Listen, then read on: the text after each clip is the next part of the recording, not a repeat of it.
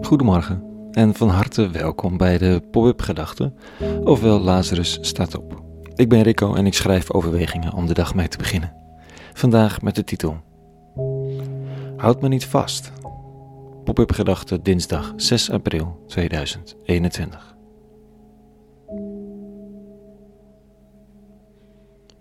Je moet leren loslaten, zeggen ze dan. Je moet resultaten leren loslaten je kind leren loslaten. Je overleden geliefde leren loslaten. Je verdriet, je woede. Er is eigenlijk best een hoop dat we moeten leren loslaten.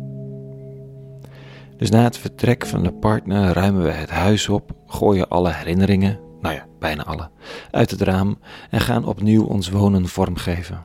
We leren loslaten. Het verdriet dat herinnert aan de overledene overheerst niet langer. Het heeft een plek. Een terugkerend ritueel waarbij je naar de begraafplaats gaat, dat is belangrijk. Maar het verdriet is niet zo belangrijk meer dat het alles in de greep houdt. Zo gaat dat. Je moet leren loslaten, zeggen ze.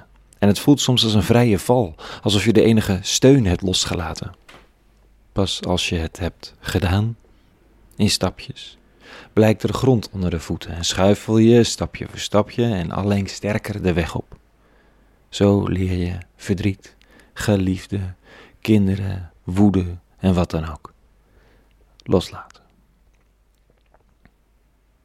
Vandaag moet Maria Jezus loslaten. Nog voordat ze hem goed en wel heeft gezien, moet ze hem alweer laten gaan. Alsof hij zich per ongeluk toont, een snelle verschijning in de tussentijd. Want hij was niet op weg naar haar, hij was op weg naar iets anders. Maar hij kan haar verdriet en die van anderen niet zo goed aanzien, dus duikt hij op om meteen weer te vertrekken. Houd mij niet vast, staat er. In dit fragment op derde paasdag, als Maria een leeg graf aantreft, een stem haar naam hoort noemen, denkt dat het de tuinman is en vraagt of hij, misschien weet waar zij het lichaam van haar rabbi naartoe hebben verplaatst. Daarop zei Jezus tot haar in Johannes 20: Maria. Zij keerde zich om en zei tot hem in het Hebreeuws: Rabboni, wat leraar betekent. Toen sprak Jezus: Houd mij niet vast, want ik ben nog niet opgestegen naar mijn vader. Maar ga naar mijn broers en zeg hen: Ik zeg op naar mijn vader en uw vader, naar mijn God en uw God.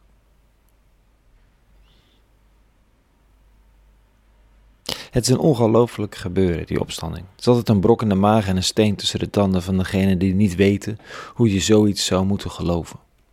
Vandaag zie ik dat het ook ongelooflijk is en dat zo'n opstanding eigenlijk niets ongedaan maakt. De man van Nazareth is vanaf Pasen ongrijpbaar. Die tijd is voorbij.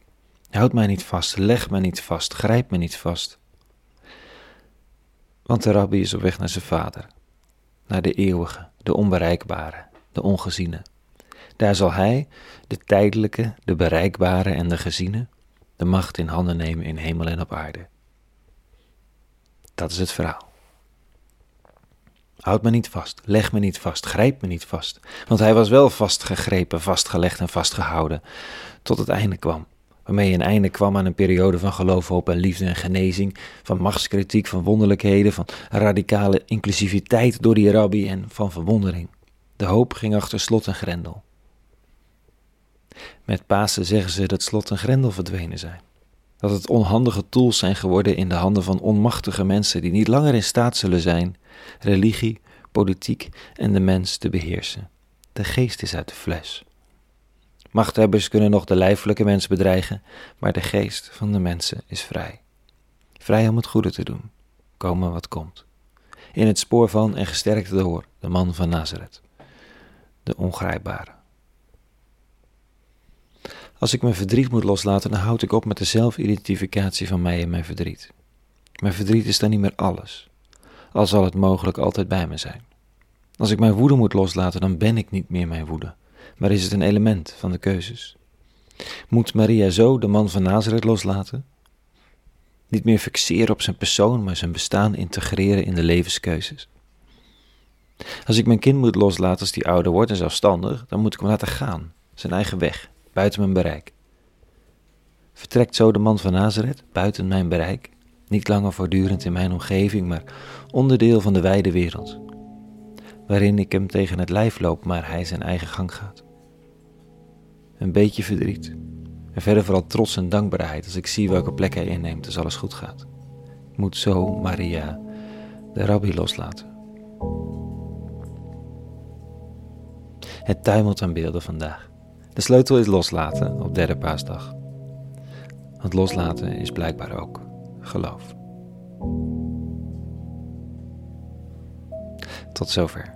Een hele goede dinsdag gewenst. Morgen weer een nieuwe pop-up gedachte. En van nu, vrede gewenst. En alle goeds.